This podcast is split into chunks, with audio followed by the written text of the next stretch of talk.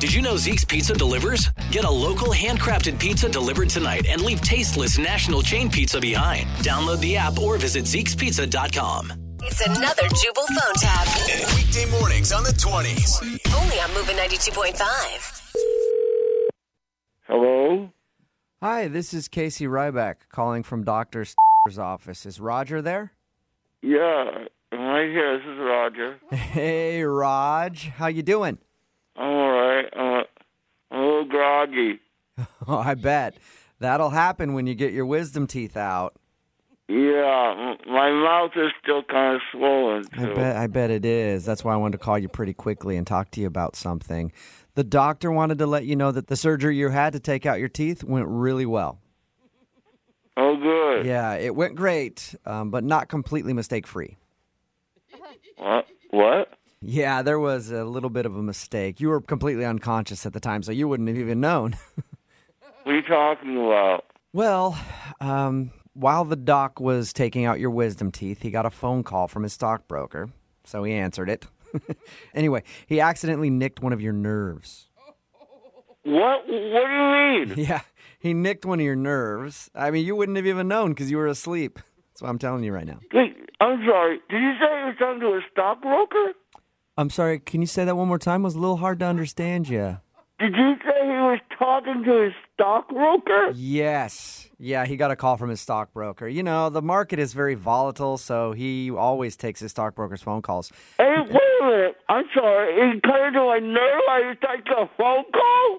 Again, don't know what you said there. Did he cut into my mouth while he was taking a phone call? Yes, yes. While he was taking a phone call, he was working on you, and then he nicked a nerve. I, I, who, who, who am I talking to right now? I'm sorry. Who, who am I talking to right now? My name is Casey Ryback. I'm one of the dental assistants, but we're getting a little off track. This isn't about me, this is about you. The point is, normally with this type of procedure, swelling will go down in about a day, but because the doc hit that nerve, your swelling will probably go down in about three to six months. So you could be talking kind of funny for a while. Did you say three to six months? What? Yeah. Mhm, Three to six. Did you say months? Because I said months. It didn't sound like you said months, though. I said months. Did you say months?